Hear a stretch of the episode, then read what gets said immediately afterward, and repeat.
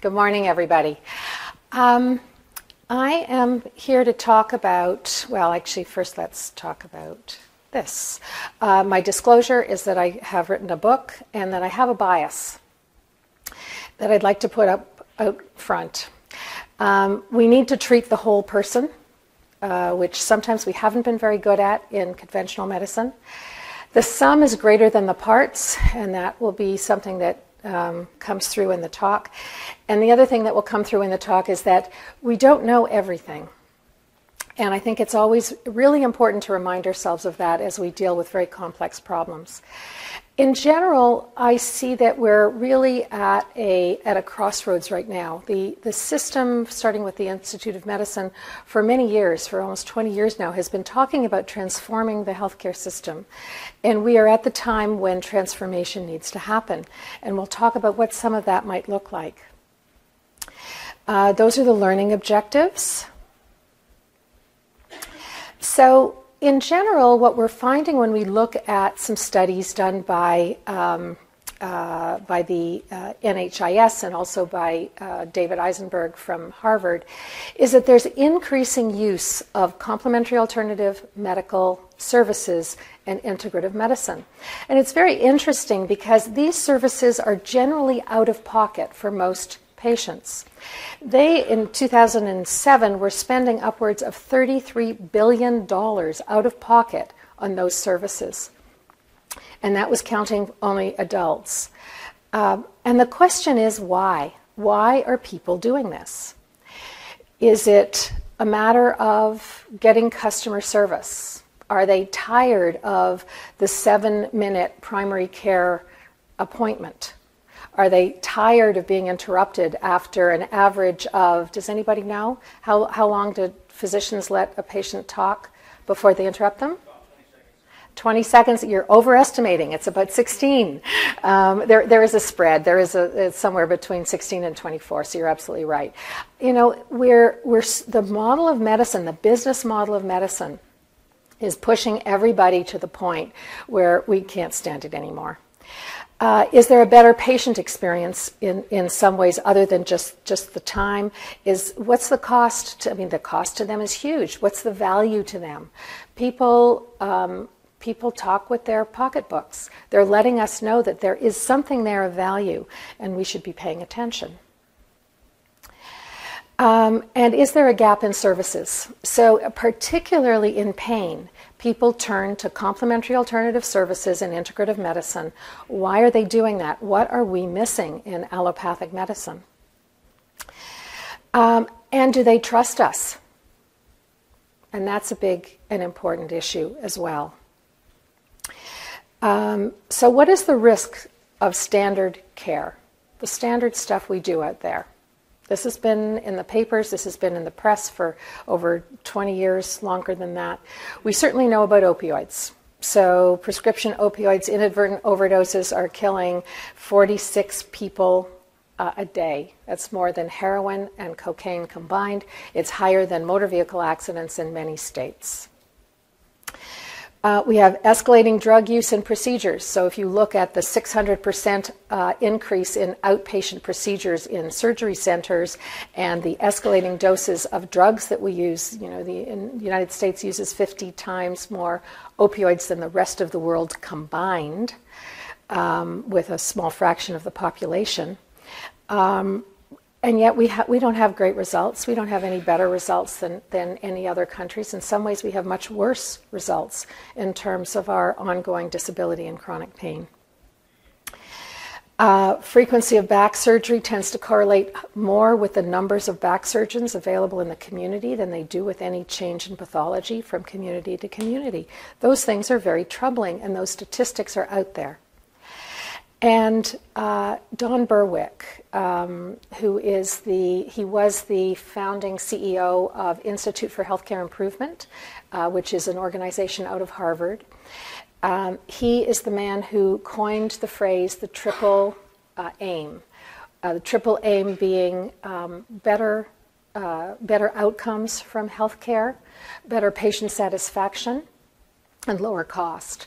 They've added a quadruple, a fourth, Uh, uh, aim, and that is a less provider burnout. And basically, he has called medical care a public health hazard. Starfield was one of the first to put the statistics together. She was able to find that hospital based health care was the third leading cause of death in North America.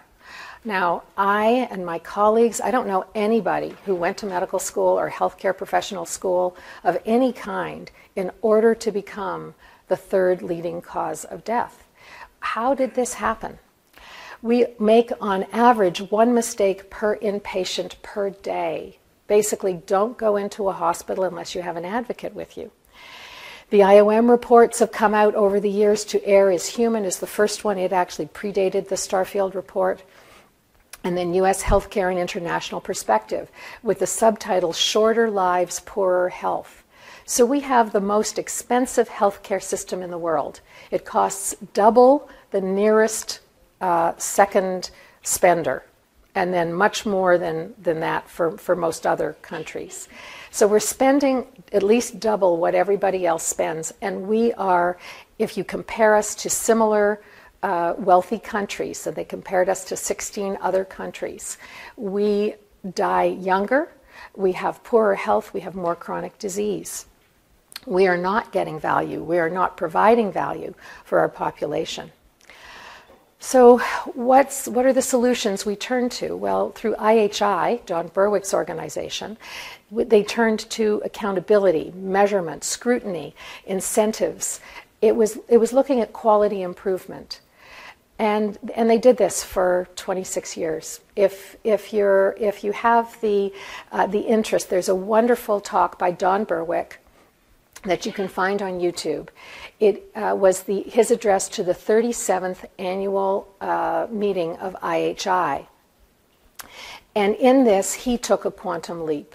And he basically said, we can't, we can't QI our way out of this. We can't improve our way out of this. We need to transform the system. We're on the wrong path. We need to switch. We need to do something dramatically different.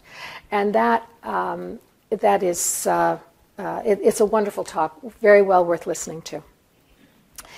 Um, so the results of, of what we've done till now with QI is we've improved minor features about patient safety, but we haven't made any dent in the major problem that we're the third leading cause of death, and that's just looking at hospital-based medicine. That's not even outpatient medicine and we haven't brought costs under control. We haven't stemmed the tide of burnout and suicide among physicians and other healthcare providers.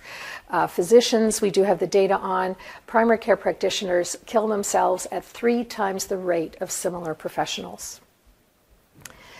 Um, and so, what we need to look for, we need to we need to recognize that our system of medicine is not actually a healthcare system it's not about health, it's about treating disease, managing chronic diseases, managing disease. And most, most of our healthcare, 75% of our costs go on chronic diseases.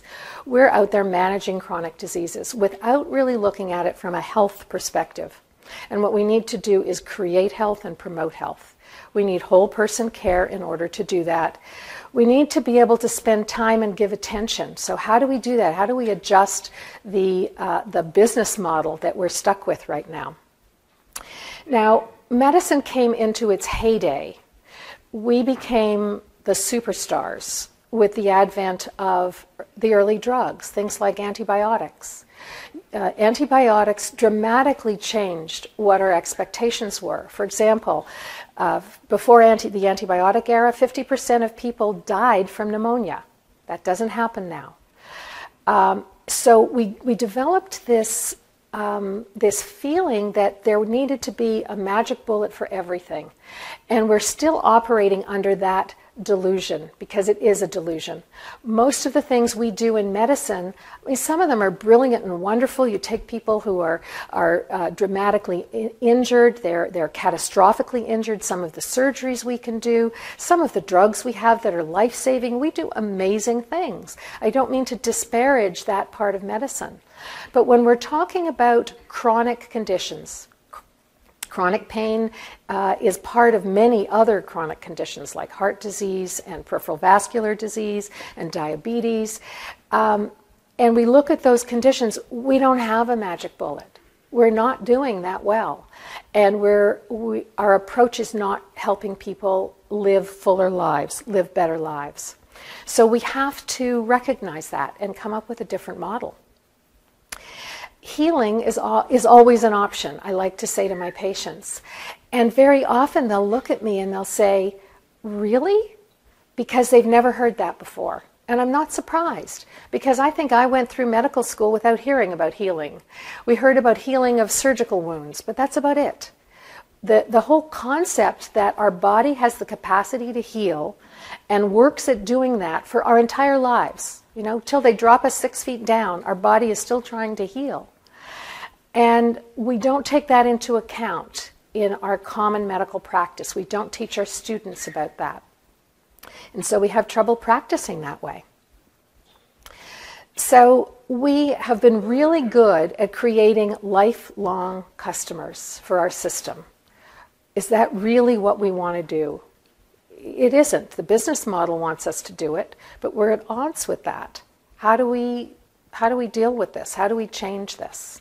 How did we get this wrong? How did we get it so wrong in pain medicine when you look at what our results have been?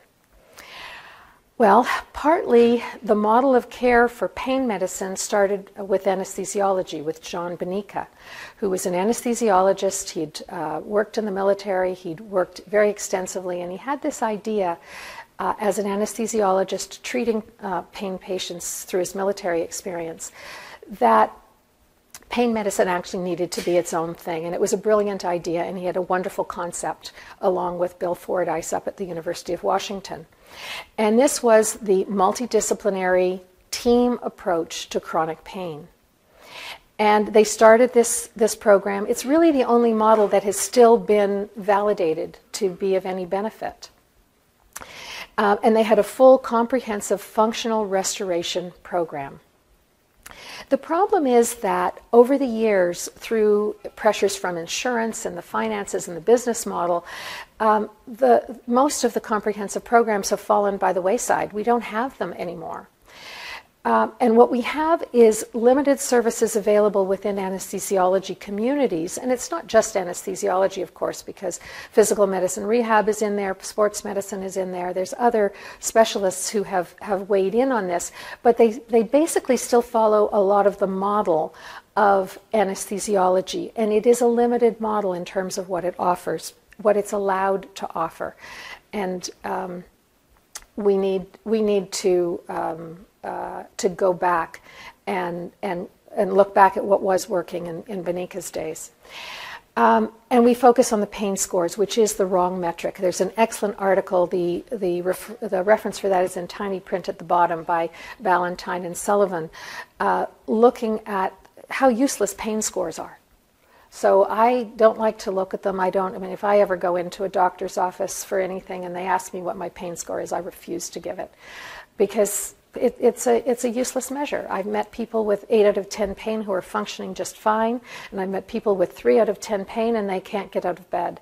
Um, I've, I've had patients who, from, uh, you know, over the span of an appointment, will, will go from 10 to 5 to 6 to 7 and up and down because, frankly, pain does fluctuate.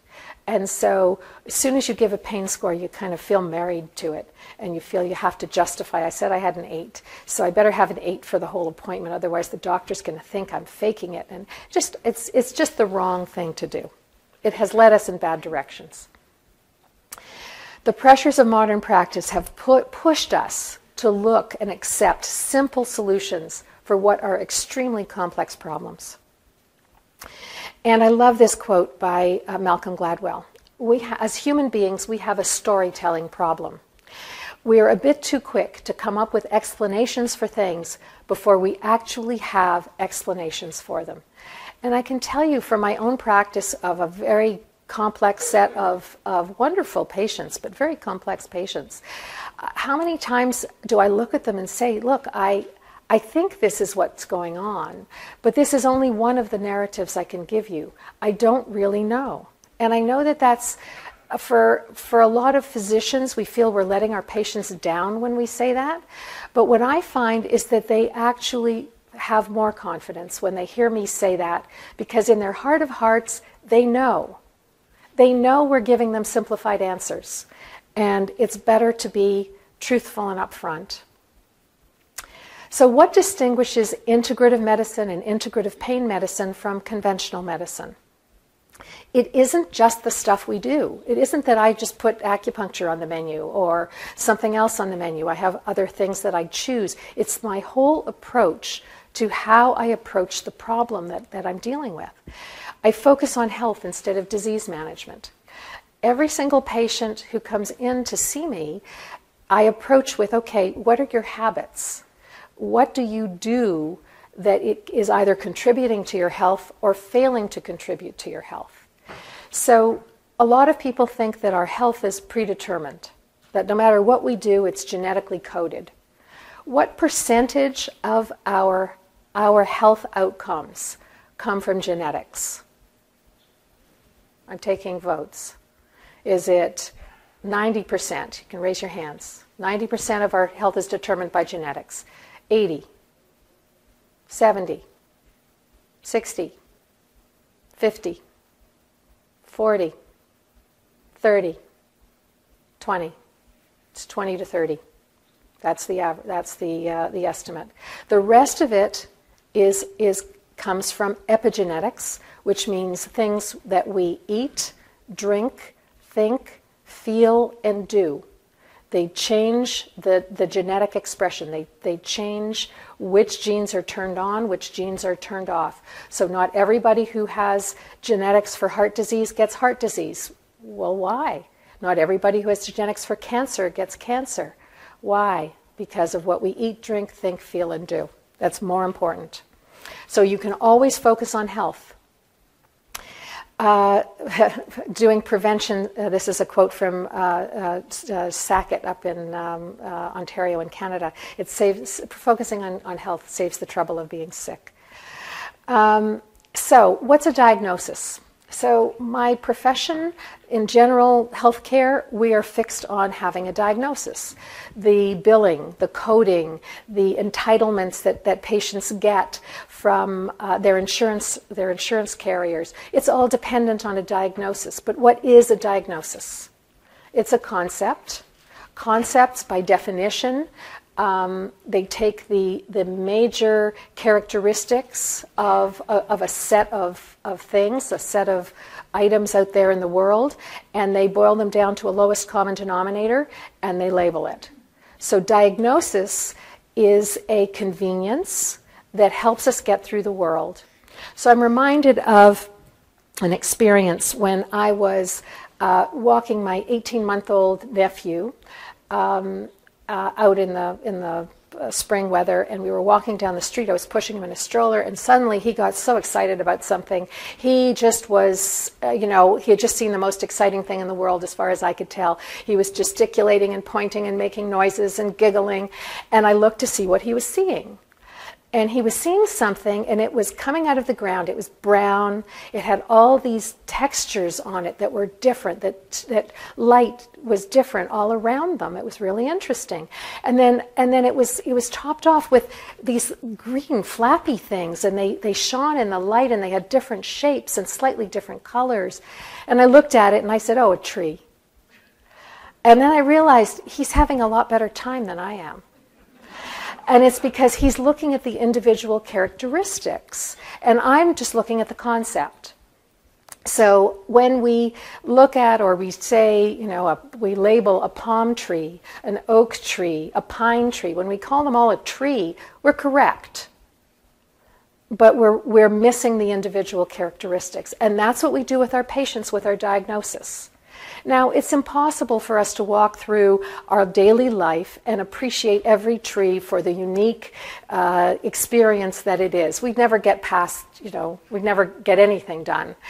Um, it's impossible for us to do that in medicine as well. Diagnosis is important. Diagnosis in acute care is crucial. You need to know is this a chest pain from a, a myocardial infarction, uh, a, an aortic aneurysm that's bursting? Is this indigestion? You, you need to know that. You need to know that quickly. And so you need an algorithm to find out, and you need an algorithm for treatment. And, um, and that's going to save more lives than it harms in acute care medicine. But in chronic care medicine, things change. We don't need a rapid diagnosis, and the details do matter more than we, we give them credit for in many instances. So there are advantages and disadvantages to this phenomenon of a diagnosis. Um, medicine's like a game of dots. Now, I don't know how this is. I haven't seen this animation on when it's been transferred here. My animation was pretty lame. We'll see how it translated. So, medicine's like a game of dots. Connect the dots. We're looking at okay, what's the X-ray say? What does the blood test say? What does the um, you know certain features of the physical exam say? And we're trying to put all those pieces together. But what about the connectors? They gave me all my dots my dots had prettier colors, and there they move around. Um, and, and so, what I, what we're, when we're talking about the connectors, those are some of the connectors. And when you look at primitive systems of, me- of medicine that have been around for millennia, they start with the family with what's happening in the community. They do energy medicine. They look at, at so many different things that we don't include in our in our equation when we're making a medical diagnosis. But all of these things are extraordinarily important uh, in terms of uh, of what's happening in a patient. The problem is that science in these areas is just beginning. Science of the microbiome um, is is exploding. The the uh, um, what the the the influence of the, the massive bacteria that's in our gut uh, and in and around us, the influence that that has on our overall health. Uh, fascia. I never, I mean, fascia when I was in medical school was. Um, was considered junk. You just cut it out and threw it away. It was a structure, it had no function. Um, the, the, the connection with inflammation of how that really links all systems. We now know that, that we used to think there was a blood brain barrier and that uh, uh, the immune system didn't really affect the brain. Well, now we know there's a direct connection between the immune system and the brain. This is a little mind blowing. So, who and what are we treating? Basically is another thing that it distinguishes integrative uh, strategies from conventional. Um, are we treating the tests? All too often, I look at people and I see how people, their other practitioners have gone through and treated all the tests just right, but the patient's still a mess. What, what's, what have we missed? Are we treating a diagnosis? We've already discussed what those problems are. So, um, these are the things that I never learned in medical school nutrition. I had I had four hours of scheduled nutrition education. For two of those hours, nobody showed up to teach anything. Um, I, I, spent, I can't tell you how many hours I spent learning about Hirschsprung's disease or pheochromocytoma. I saw one pheo in medical school. I have ruled out two of them since, and I probably spent, I don't know, 12 hours learning about it of, of my medical school education. Um, two hours on nutrition for something that could, has been able to help every single patient I have seen every day in my practice. And so there's a disproportionate uh, emphasis there. Exercise, didn't learn anything about that. Enormously expensive, expensive, enormously not expensive, and enormously important. Um, sleep, uh, you know, sleep is now becoming uh, more of a topic. Stress management stress is, the, is such a root cause of so much of our, our disease. If we can balance our stress and anti stress system, we can be much healthier people. And we live in very stressful environments. And once we're sick, we're even more stressed. Work life balance. Certainly, we didn't learn much about our own. You know, we used to complain jokingly that if we were on call every other night during surgery, that we missed half the cases. Um, as opposed to we didn't have any sleep for 36 hours and then, you know. Uh, myofascial pain is the commonest cause of pain. I, I, didn't even hear the word through medical school, and the students who come through our clinic now have heard the word, but they don't know much about it. And it is the commonest cause of pain. I'll talk a little bit about it because I do a lot of work on that. And pain in general. If you look at the averages at the medical schools, veterinary medicine has more consistent pain education for more hours than, than doctors for human medicine. This, is, this has to change. And the man in the bed says, I think I see the problem. Most of me is missing. So, what I learned about muscles in medical school, I, I am going to talk a bit about myofascial pain because it is uh, what I spent a long time doing. I learned the anatomy because I needed the surface anatomy to know to wh- where to cut to get to what's important on the inside. That was the basic um, uh, reason we learned about muscles. Uh, we didn't learn about the function of muscles particularly, and I'm giving you here some references that um, uh, talk about the importance of, of myofascial pain and how prevalent it is. Um, it is the commonest cause of all pain, uh, and many integrative medicine and CAM practitioners provide this care. They have expertise in these hands on body therapies that treat this, and that's one of the major reasons that people leave allopathic care and go to uh, complementary care. This is the gap in supply and demand, or one of them anyway. Um, and then this was uh, an early study done in the 70s by uh, Gunn and Milbrandt looking at back pain patients who were disabled versus back pain patients who were easily able to go back to work. They did this for workers' compensation. And they were able to show that there's this, these tender points uh, that are now called uh, myofascial trigger points that uh, Janet Travell has also written about, that are quite extensively written about now, that were the difference. And so here you've got um, right there, you've got a, a density. A, this is just a regular ultrasound, and that's a trigger point. This is a different way of finding it. This is a elastography using a vibration device, and I'll show you the images we can now get. These were done by Sikdar and Shah. So here is uh, the regular trigger point, and this is when you turn on the vibration machine, and the um, the Doppler picks up the color.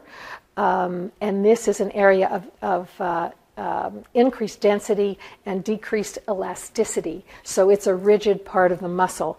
And uh, they can show also that uh, in, an, in an unaffected muscle, you don't see that. So we now, people used to say, oh, I don't believe in trigger points. Well, it's now, now not a matter of belief, it's now a matter of uh, being able to detect them. Um, this is the treatment of, a, uh, that's an acupuncture needle that's right there. This is an upper fibers of trapezius uh, trigger point that I'm treating. So, muscles can be the source of pain even when there's underlying pathology such as arthritis, uh, such as herniated discs, such as uh, sprains, strains, even fractures. And muscle, this muscle tightness and its consequences are treatable in most cases. And in many cases, this will make the difference between function and dysfunction. The other thing that happens in chronic pain that, that is very under recognized by even most of the, the professionals working in the field, but it's been shown by the neuroplasticity people, is that we rewire our brain and we begin to co contract muscles rather than be able to differentiate and do fine motor coordination. So, if we're walking, we're, um, we're contracting all the groups of muscles the ones that are supposed to propel us forward, the ones that are supposed to help us stand, the ones that are supposed to get us to go backwards, but we're co contracting them. It's so much effort. And this is why uh, many people fail physical therapy. And physical, some physical therapy schools are teaching it, but most haven't caught up to that yet. Um, and then I'm giving you references on this. So, what are the risks? Uh, I told you some of the risks of, of conventional medicine. What are some of the risks of integrative medicine? So, there's this statistic kicking around out there that there were 86 deaths in Europe over 45 years of acupuncture. The British Acupuncture Council um, uh, estimates one per 10,000 adverse events, and the adverse events can be as minor as a vasovagal episode, fainting, or feeling lightheaded. Um, so, when we're dealing with the alternatives, um, we're, we're, also dealing with uh, how do we deal with the evidence? For many of the integrative strategies, it's difficult to get the evidence. It's been very difficult to figure out what is the best way to have a control group for acupuncture, for instance. And there are many, many different uh, opinions on this. Um, so how, how, do we how do we do this? Of course, we keep working at it. We all need evidence. Um, we need evidence for the conventional strategies as well. What, on average, uh, of the conventional medicine strategies that we do, counting all our surgeries, all our drugs, everything, what percentage do we have good evidence for? I'm going to start at the top 100%, 90, 80. 70, 60, 50, 40, 30, 30%. There's poor evidence for about 70% of what we do. Um, so when people point fingers at me and say, hmm, you know, you have had them eat more lettuce and tomatoes, you don't have any evidence for that. Uh, number one, I do have some evidence for that. Um, and but but do I really need the same level of ironclad proof that lettuce and tomatoes and other vegetables actually make people healthier as I do if I'm doing surgery on them. I mean, is that is that reasonable? And I'm not saying I don't want to work towards providing evidence, but just how do we how do we deal with this sensibly? What is the tolerable risk for any of the therapies we do? Um, should there be a different standard if the risk is low? Should I be able to say, hmm, let's just see if taking you off Coca Cola and donuts for breakfast actually makes a difference? I haven't done a double blind placebo controlled study, but let's just see if that makes a difference to how you feel through the day. Um, and, and what is full disclosure? What is full disclosure for our patients? How often do we say to them, you know, I think I'd like to do back surgery on you because I see something on the MRI and maybe that'll make a difference. But by the way, in most cases, your back pain won't go away. And if it does, a really good result is that it goes away for 18 months. How many of our back pain surgery patients are told that? Not very many. And I don't mean to just pick on surgeons. Um, it happens in all the fields. When, when, we give out drugs, we give people antidepressants and we kind of gla- glance over what all the side effects are and we, we augment what the benefits are. There's some very good series of studies out of Harvard showing that the, the differential between antidepressants and placebos, but you have to actually give the placebos, um, is so minuscule that it's really not worth using antidepressants in the vast majority of cases. Now, it's not very severe cases. I mean, certainly there are indications for antidepressants, but in our society, we have we have medicalized so many things, including sadness. So as soon as you're sad, you need an antidepressant. So, what is fibromyalgia? Is it a number on a pain scale? Is it a drug deficiency state? The way I see some of my fibromyalgia new patients come in, you'd look at them and you'd say, well, wow, you must have a major drug deficiency state because you're on 25 drugs. Um, is it a poorly understood condition with a complex collection of symptoms and multiple causes? And that, of course, is my favorite definition of it because I think fibromyalgia is a series of diseases, it's not diseases, a series of, of conditions um, we can't call it a disease yet. And these are all some of the things that, are, that can be involved in it. Uh, of course, microglial activation, central sensitization. We know a lot about the central sensitization syndromes. We're going to be hearing a lot about them here. Um, but there's also peripheral pain and stress that can cause central sensitization. So you start out with pain in the periphery and you become centrally sensitized. And Siegfried Mense, who's one of the giants in this field of, of basic research in central sensitization, neuroplasticity, chronic pain, has said that there is no central sensitization without peripheral sensitization. Um, so peripheral sensitization means that our nociceptors, the things that are, are uh, the little receptors that perceive, uh, perceive um, stimuli that then get translated into pain in our brain, um, they become sensitized as well. And there has been a, a really interesting finding of the highest concentration of, uh, of uh, nociceptors is in dense fascia, which we never knew. And we really don't even know the significance of yet. Uh, stress can induce peripheral sensitization and central sensitization. And then something really interesting is that small fiber neuropathy is much more common than we suspected.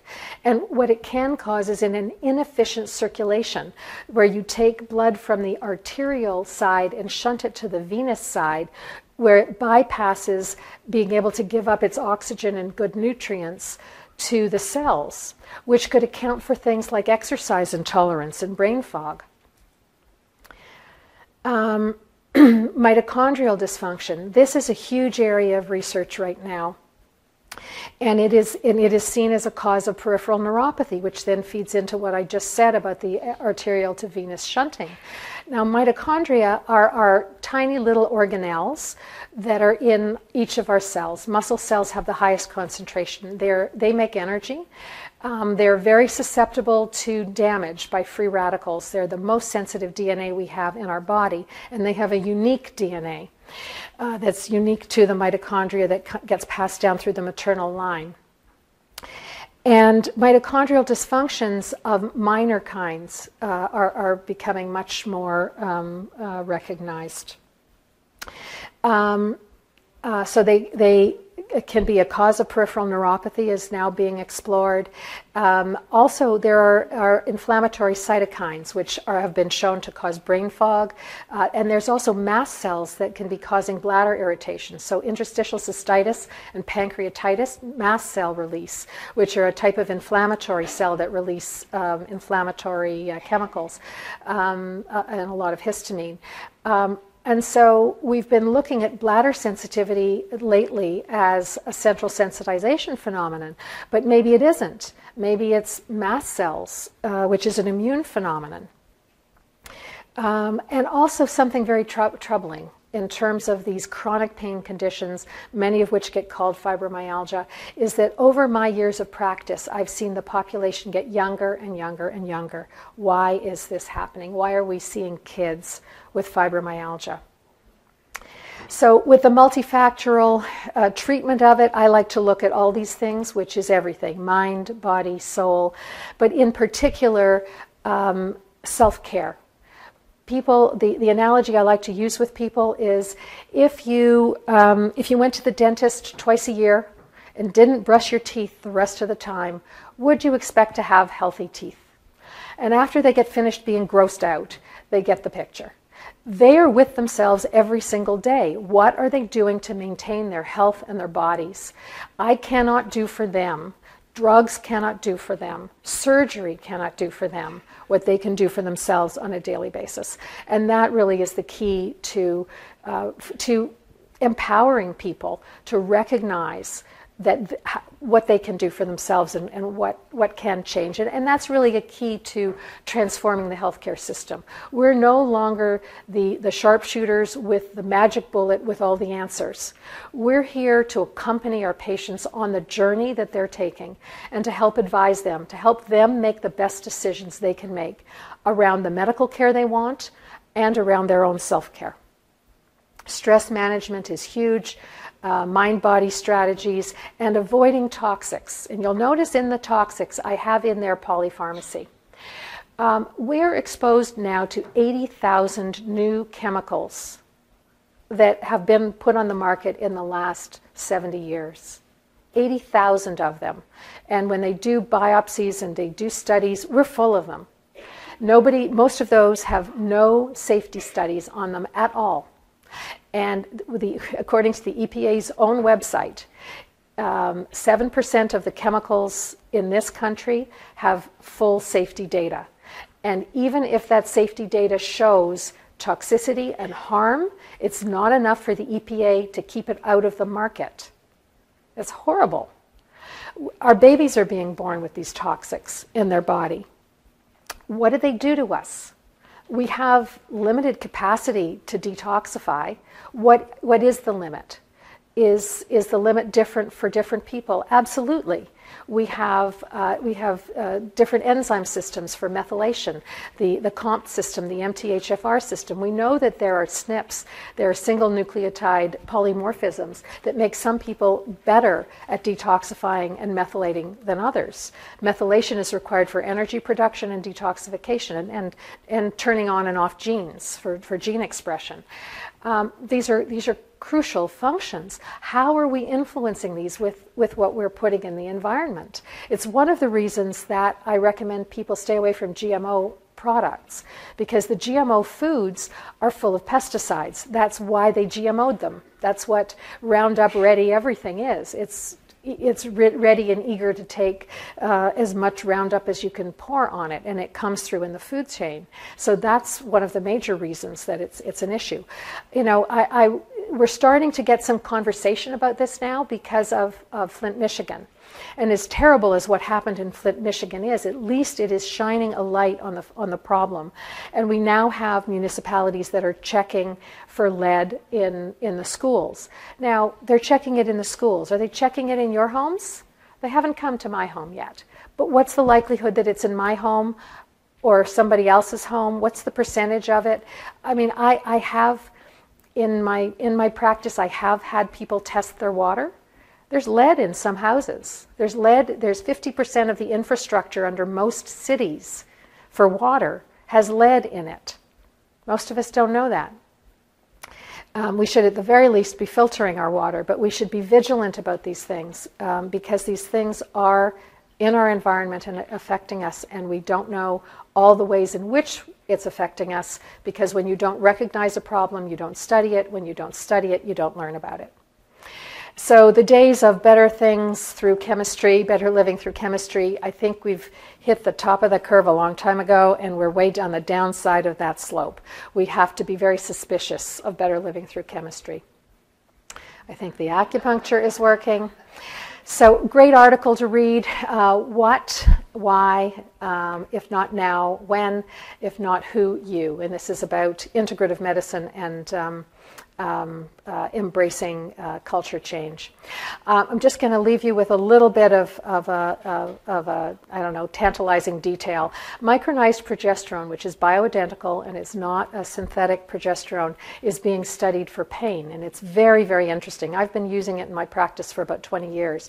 It's one of the best sleep medications you can give people. Um, I use it, I've used it only in women from perimenopause onwards, and perimenopause can be anywhere from 30 onwards. Um, it's very, very safe. Um, and there's really good studies on it uh, in animal models on neuropathic pain as well, which would, uh, w- which would lead to uh, risk mitigation with neuropathic pain resulting from surgery. And because it's a non feminizing hormone, it could be used in males and females. Um, tuned, read about it, uh, stay on top of it. Uh, it'll be a very interesting area. Um, now, we've got a few minutes um, for case studies, um, or we could have a few minutes for questions. What would you prefer? Questions? Case studies? Hmm? So the, the question is about patient-centered care and uh, how are we measuring satisfaction on patient-centered care and what are some of the pitfalls? Well certainly some places have realized that if you give people as many opioids as they want um, you're going to score really high uh, on the uh, on the patient-centered care surveys. Um, and so surveys have to change and, and uh, benchmarks for patient-centered care have to be rational and reasonable and right now they're not so absolutely, that is a that is a, a problem. So Joseph has heartburn and constipation. He's an accountant. He's 53, has two kids in college, with, has a mortgage. His BMI is 32. He has no time for breakfast. He drinks six cups of coffee and three sodas a day. He gets lunch from a lunch truck and it's all fried. He gets dinner by around 8 a.m., eats it at the t- television, uh, falls asleep, has a snack before bed when he wakes up in front of the TV. It's pre- pretzels or microwave popcorn. Uh, doesn't sleep well at all, has five and a half hours of sleep. He, uh, he's been on a PPI for two years. This is two years later. No help, particularly, but can't get off it. Uh, he's more tired over time. He's on an antidepressant, and his libido is garbage, uh, and he's more depressed because of that. He has worse constipation. He has heartburn that seems to be getting worse. He now has uh, gut motility problems, and he's on a drug for that. He's on polyethylene glycol. He's still overweight. He still feels like crap. What, what's some of the problems here? what are some of the iatrogenic problems here? So, what do PPIs do? PPIs cause constipation, delayed GI uh, emptying. Stomach acid is essential for life. As soon as you uh, cut out your stomach acid with a PPI, which is very effective, um, you, uh, you, you start to secrete gastrin like crazy because your stomach knows that you need, uh, you need acid in order to digest your food. The FDA now has a three month limit on PPIs. They shouldn't be taken for longer than three months unless you have a life threatening problem. And so we need to go back to the old fashioned ways of having people deal with their heartburn. And I actually call it heartburn. I don't like the term GERD. Uh, there are so many of these uh, initialisms or acronyms. Um, I really do think they were invented by marketing companies uh, for drug companies because they all seem to go with drugs. Um, you call it heartburn and you ask any grandmother, great grandmother, you know, what, what is it? What should you do? And they say, well, what do you eat? Don't eat that again. Or if you do eat it, you recognize you're going to have heartburn. Just don't eat it every day. And take some bicarbonate of soda. Elevate the head of your bed. Stop eating at bedtime. You're drinking too much coffee. Those, those are the things that actually work. So uh, when you put somebody on a PPI, you create the risk of osteoporosis, magnesium deficiencies that even the FDA calls life threatening. I don't even, I used to say this stuff for you know 20 years now i'm not even integrative when i say it i'm mainstream when i say it because the fda is now saying it um, uh, is how disturbing is that for my my uh, my my self image? Um, I'm, I'm, aligned with the FDA. Um, so uh, uh, you have um, uh, calcium deficiencies, vitamin B12 deficiencies, protein deficiencies because you don't unwrap your, your proteins, unfold the proteins for digestion. You also get less secretion of digestive enzymes from the pancreas because that is triggered by, um, by stomach acid. So you get people off of PPIs, you give them magnesium for constipation, a good quality magnesium. It also deals with muscle cramps and fibromyalgia really well. Not the oxide, not the sulfate. And there are a couple of uh, nutrition articles out there in mainstream journals that I've written and in textbooks um, uh, that you can see on ResearchGate, uh, at least the references to them. Wherever I'm able to, I do uh, post the full article, and it has details about these things in terms of how to get people off. Um, you improve his diet, and you know it's a hard thing to do, hard thing to talk people into. So my strategy is I say, look, let's do an experiment. You're you're feel you're coming to me for help. I want you to do an experiment with your diet, and I'll try and improve their diet. Um, one of the first things I'll get rid of is soda um, because it's empty calories, and even if they're getting aspartame and sucralose, they're equally bad. And, uh, and people are generally willing to do experiments if I make them time limited, and I will, you know, I'll, I'll negotiate with them. And I have to say, I've had uh, contract negotiations that were a lot easier than negotiating vegetables with people. Um, Alex is 32. He's going to night school, single, soda and energy drinks all day. He only sleeps four hours a day because he thinks he's tough. He's doing weight training and cardio, fast food a lot of the time. He's been on a lot of antibiotics over time and has alternating constipation and diarrhea, abdominal pain, sometimes severe. Metamucil, better bowel movements but still pain. Motility agent, no help. PPI, no help. Antidepressant, no help, and really doesn't like the side effects at 32. Um, he had uh, lactose intolerance and H. pylori, no diagnoses from those. Um, trial of opioids, which fortunately he didn't like. He's got a microbiome problem from all those antibiotics as a kid most of us have a microbiome problem. The microbiome is so diverse, we don't even know what a normal microbiome is. And there are so many surprises uh, about the, the bacterial makeup. In, in ill children in Africa, when they check their microbiome, they can distinguish the children who will have a good prognosis of survival from the children who don't, based on one bacteria. You want to give a volunteer a, a name of which one it might be? H. pylori, I heard. Yes. Except H. pylori indicates a good prognosis in those children. That's a little counterintuitive for us. Um, H. pylori is not just the bad guy. There's, uh, there's, very, there's one subtype, I, I, believe it's only one, that is invasive. That's the one that causes the problems. But H. pylori is a very common bacteria. Um, and you know different nations have different uh, different eating habits that changes the the microbiome. Uh, microbiome in c-section babies is completely different. The mom's vaginal flora changes in the two months before delivery to being almost all lactobacillus. Vaginally born babies are inoculated. C-section babies are not inoculated and they're finally coming up with the idea that you know you need to do a vaginal swab and inoculate the baby with mom's microbiome in order to have it be um, optimal. And that might be the reason that C-section babies get more allergies and have more asthma.